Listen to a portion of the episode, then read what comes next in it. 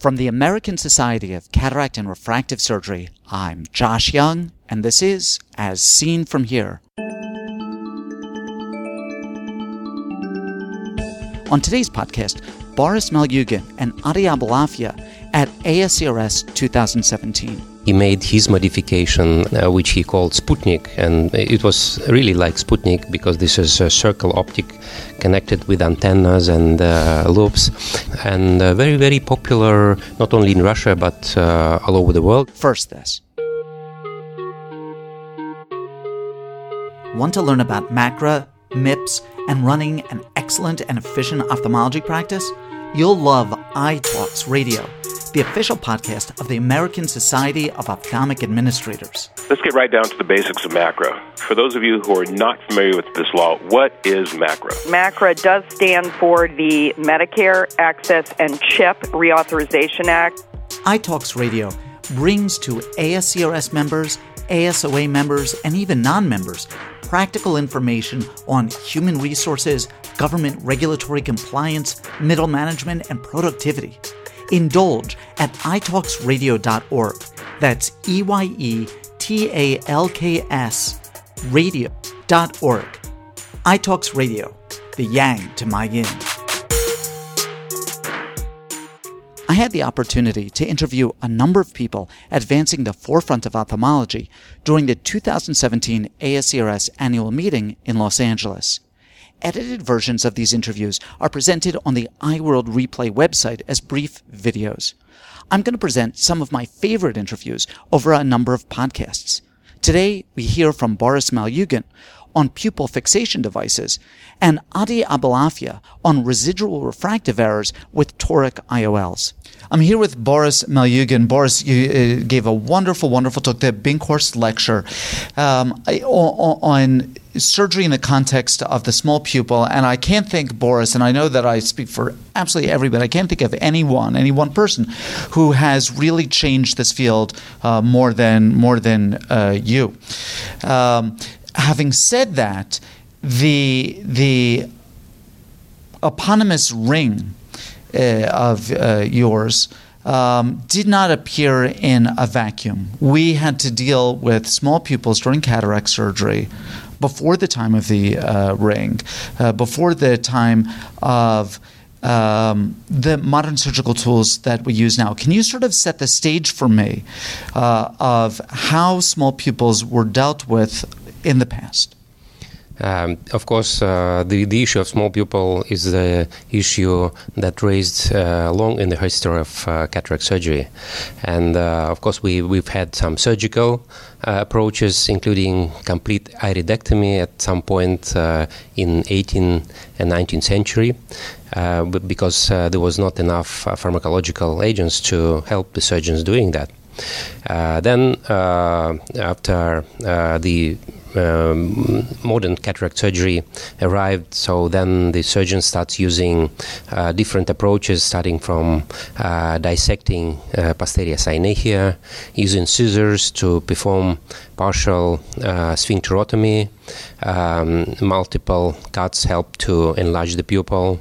Stretching the pupil was quite helpful and still uh, can be helpful in, in some cases, as well as uh, removing pupillary membrane or peripupillary membrane, uh, which is attached to the uh, edge of the uh, edge of the pupil. And finally, uh, the um, arrival of iris hooks uh, was a very good uh, time because that, that was first introduced for vitreoretinal surgery by uh, Dr. Uh, de Juan. And followed by that, there were several rings um, that also have to be mentioned uh, because the concept of ring is very attractive, uh, by the way, because we can hold the pupil round rather than square when uh, which we have with the uh, hooks. And keep it in the anatomical plane rather than lifting it up. That's that's yeah. correct that's correct. And also to pr- we can protect the iris margin mm-hmm. by uh, covering it with the with the with the ring. Uh, so, and that's why uh, the ring was um, uh, there were different variations of the of these rings, uh, but none of them were uh, very successful. Um, when I decided to design the ring, which is bearing my name, and I really uh, appreciate that people all over the world are using that in uh, different uh, surgical um, complicated cases. Uh, that that is a great privilege of having that. Yeah. Well, it's a, a, wonderful tool. Now, uh, since the development of, of your ring, or should I say your ring version 1.0, there are uh, a number of uh, new rings that have coming uh, that have come out that are modifications. Perhaps you want to speak about it. In fact, one of the new rings that's a modification is a new ring of yours. Oh yeah, that's correct. So we are now with the second version, uh, which is uh, made of 5-0 polypropylene rather than uh, 4-0, uh, and the device become thinner uh, more gentle, more elastic, and uh, um, less traumatic for the iris. Uh, um, and it's even easier to insert and to remove.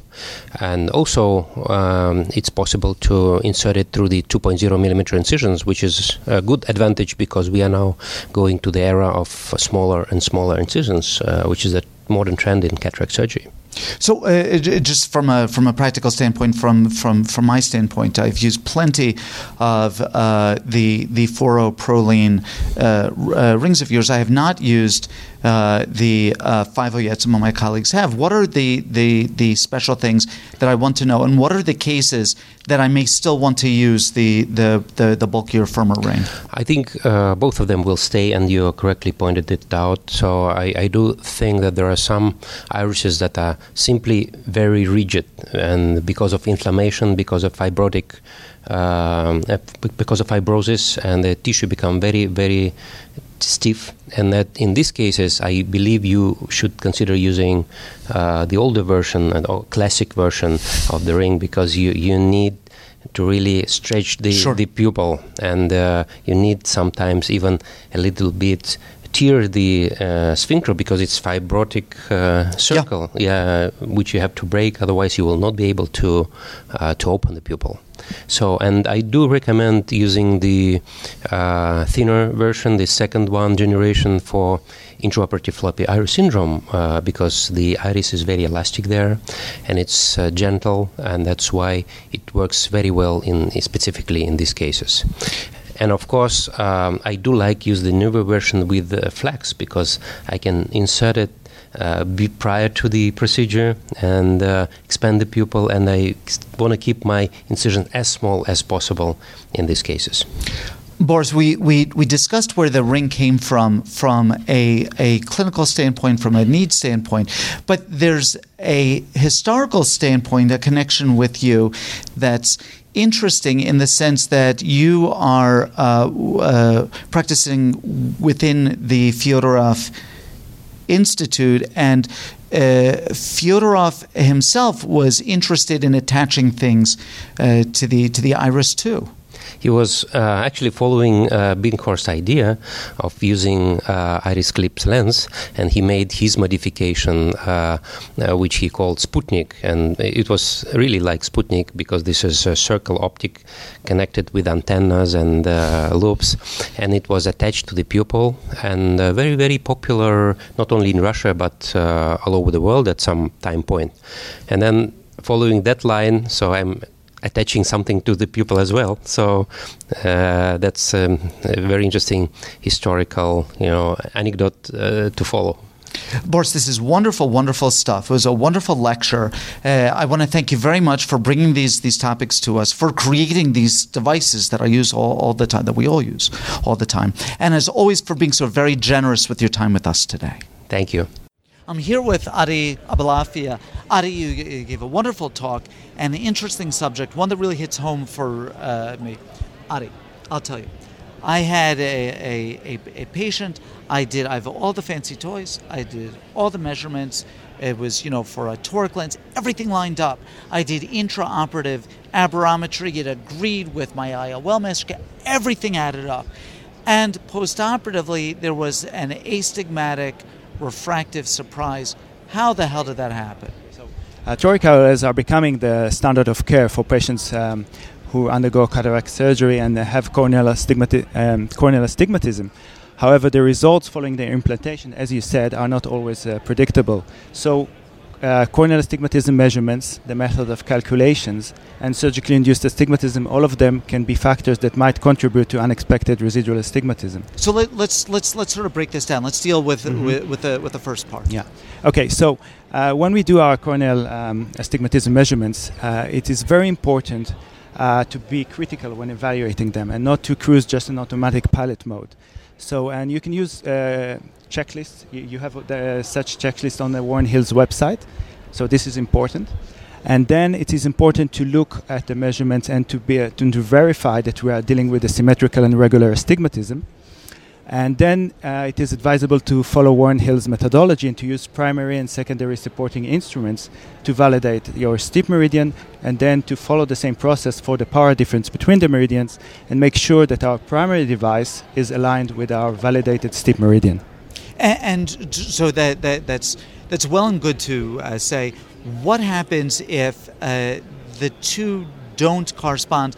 Let's say that um, the astigmatic axis or the astigmatic magnitude with the automated keratometry from your optical biometer don't align with the topography. Well, I mean, when you look at the topography, you know where the steep axis is.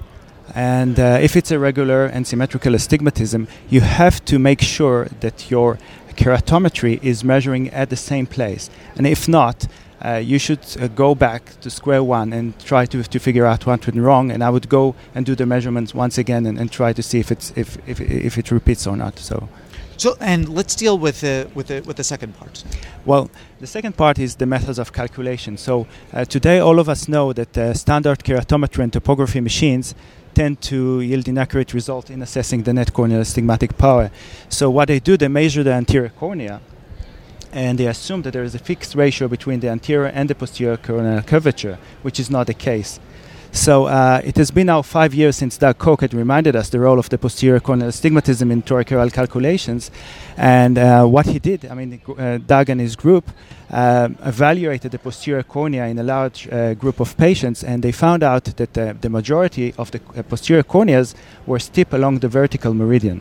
So what does it mean? I mean, if you have a steep posterior cornea on the vertical meridian, and we know that the posterior cornea is a negative lens, Correct. so what it does, it actually creates a net plus power effect on the horizontal meridian, and uh, actually induces against the rule astigmatism, which will uh, add to your uh, calculation. So. Um, what they did, they published the Baylor nomogram based on their findings, and this was the first step solution to address this problem. Now, since then, a great deal of work has been done to refine our understanding of the posterior corneal astigmatism and, and to see how best is to incorporate that into our daily toric calculation. So, two main approaches have been taken. One is to use mathematical models like the Barrett toric calculator Correct. and the Abulafia Koch formula. Now, these methods, what they do, they um, use anterior corneal based measurements to calculate an estimated net corneal astigmatism. Mhm. Now, the second approach, which should be the ultimate goal, is direct measurements of the posterior cornea. And um, ideally, this should be um, done with every toric calculations. But as we know, till today, till today, um, they are slightly inferior to the best mathematical models. And until we'll find a better way to measure the posterior cornea, the mathematical models are still uh, serves as holds up. Besides which, most ophthalmologists in clinical practice don't have a direct means to measure the curvature of the posterior cornea. Yes. So, th- so uh, as for today, it's it's the best option that there is around. So. So great. So we've dealt with number one, number two. Sure. We still have number three. Yeah. So number three, uh, the surgically induced astigmatism is a highly controversial issue, and I actually I want to um, share with you some of my thoughts please. on, on this uh, topic. So. Uh, most of us are using just 0.5 diopters for our surgically induced astigmatism, uh, mainly because we just ha- have been told to do so. Um, but uh, uh, we are not sure if this is the, the proper value. Maybe it sh- should be 0.25, maybe 0.1 diopters, or maybe we should uh, calculate our personal SIA like we were told to do so in the past.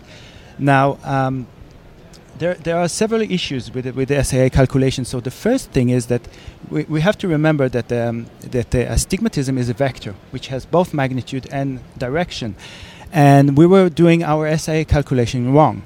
So what we were doing in the past, in the traditional way, in calculating our SIA was actually um, calculating properly the individual SIA using proper vector math for each individual eye, but for our mean value we were taking only the magnitudes, ignoring the meridians. So in this way, you get actually a mean absolute value rather than the mean vector value, which is the proper way to do uh, vector math. Sure. So. Um, and what we found out analyzing uh, large databases by uh, Warren Hill, that uh, it seems like um, if you do the SIA in the old uh, fashioned way, it was around 0.5, 0.4, but the centroid value is around 0.1 diopter, and this would give you um, the And, best prediction errors. I mean, on average, there is still a big variance in that. So uh, the second problem with the SIAs is the um, low repeatability of our measuring devices for this exercise. And the third thing is that there is a variability between, uh, the- which is incision dependent and cornea dependent. And the last thing is that um, the timing in which we measure uh, the cornea after the surgery. Most of us are just using it one month following surgery, but we know from some of the FDA trials that it's best to do so after three months. So uh, these are the problems, and, and I think that today the best uh, thing to do is to use around 0.1 diopters, but we still have to study this issue and, and to, to for getting better understanding. So if, if it's a 0.1 centroid value, Yeah. uh, can, can we just use zero? I mean, at that point? Well, I, I, I will share that with you. I'm, I'm, I'm personally putting a zero, but Yeah. but but on average, Right. and if you if you want to take it from the mathematical point of view, 0.1 is the most proper number to Yeah. do. to Plus, I mean, there, there are in in addition to the to the vector math, um, there are also studies that show that depending upon the clock hour of the incision, that the, that the that the SIA can uh, vary. Yes, I'm, I'm aware uh, of that, but you have to remember that I'm, I'm not sure if there is any proper study around Mhm. that really measured the, um, uh, the SIA right because you have to be uh, doing that in the same location Right. in, order, in order to get it right. And uh, you remember that you have cyclotorsion Correct. as well. And how many of us uh, mark the patients before Yeah, if- surgery if they're not toric, yeah. if they're not toric and, Yeah. and just to get our SIA right. yeah. So No, no, the, the these are these are great points. Um, it, it's complicated. I mean, it, it sounds like like it should be something that's very very straightforward, um, but it's um, it's not. yeah, It's yeah. it's just not. yeah, I completely Um, agree with you on that. So Adi, I, I want to to thank you. Usually, I, I thank people for making a very complicated subject simple. I guess I'm going to thank you for making a very simple subject very complicated. Uh, but no, I mean, it's, these are things that bear serious thought because they are things that impact the results that we get with the with the patients. Adi, I want to thank you very much for being so very generous with your time with us today. Okay. Toda And- okay, toda rabah, and thank you for having me here. Boris Malyugin is professor of ophthalmology in the Department of Cataract and Implant Surgery and Deputy Director General of the S. Fyodorov Eye Microsurgery State Institution in Moscow, Russia. Adi Abulafia is acting deputy head of the ophthalmology department at the Assaf HaRofeh Medical Center in Tzrifin, Israel. Ask questions of Dr. Malyugin, Dr. Abulafia, or any of our previous guests, or make a comment about any of the topics we've discussed. These interviews are meant to be the start of a conversation in which you participate. Write to me with your questions or comments at josh at eyeworld.org. As Seen From Here is a production of the American Society of Cataract and Refractive Surgery. Be a part of the next podcast. I'm Josh Young.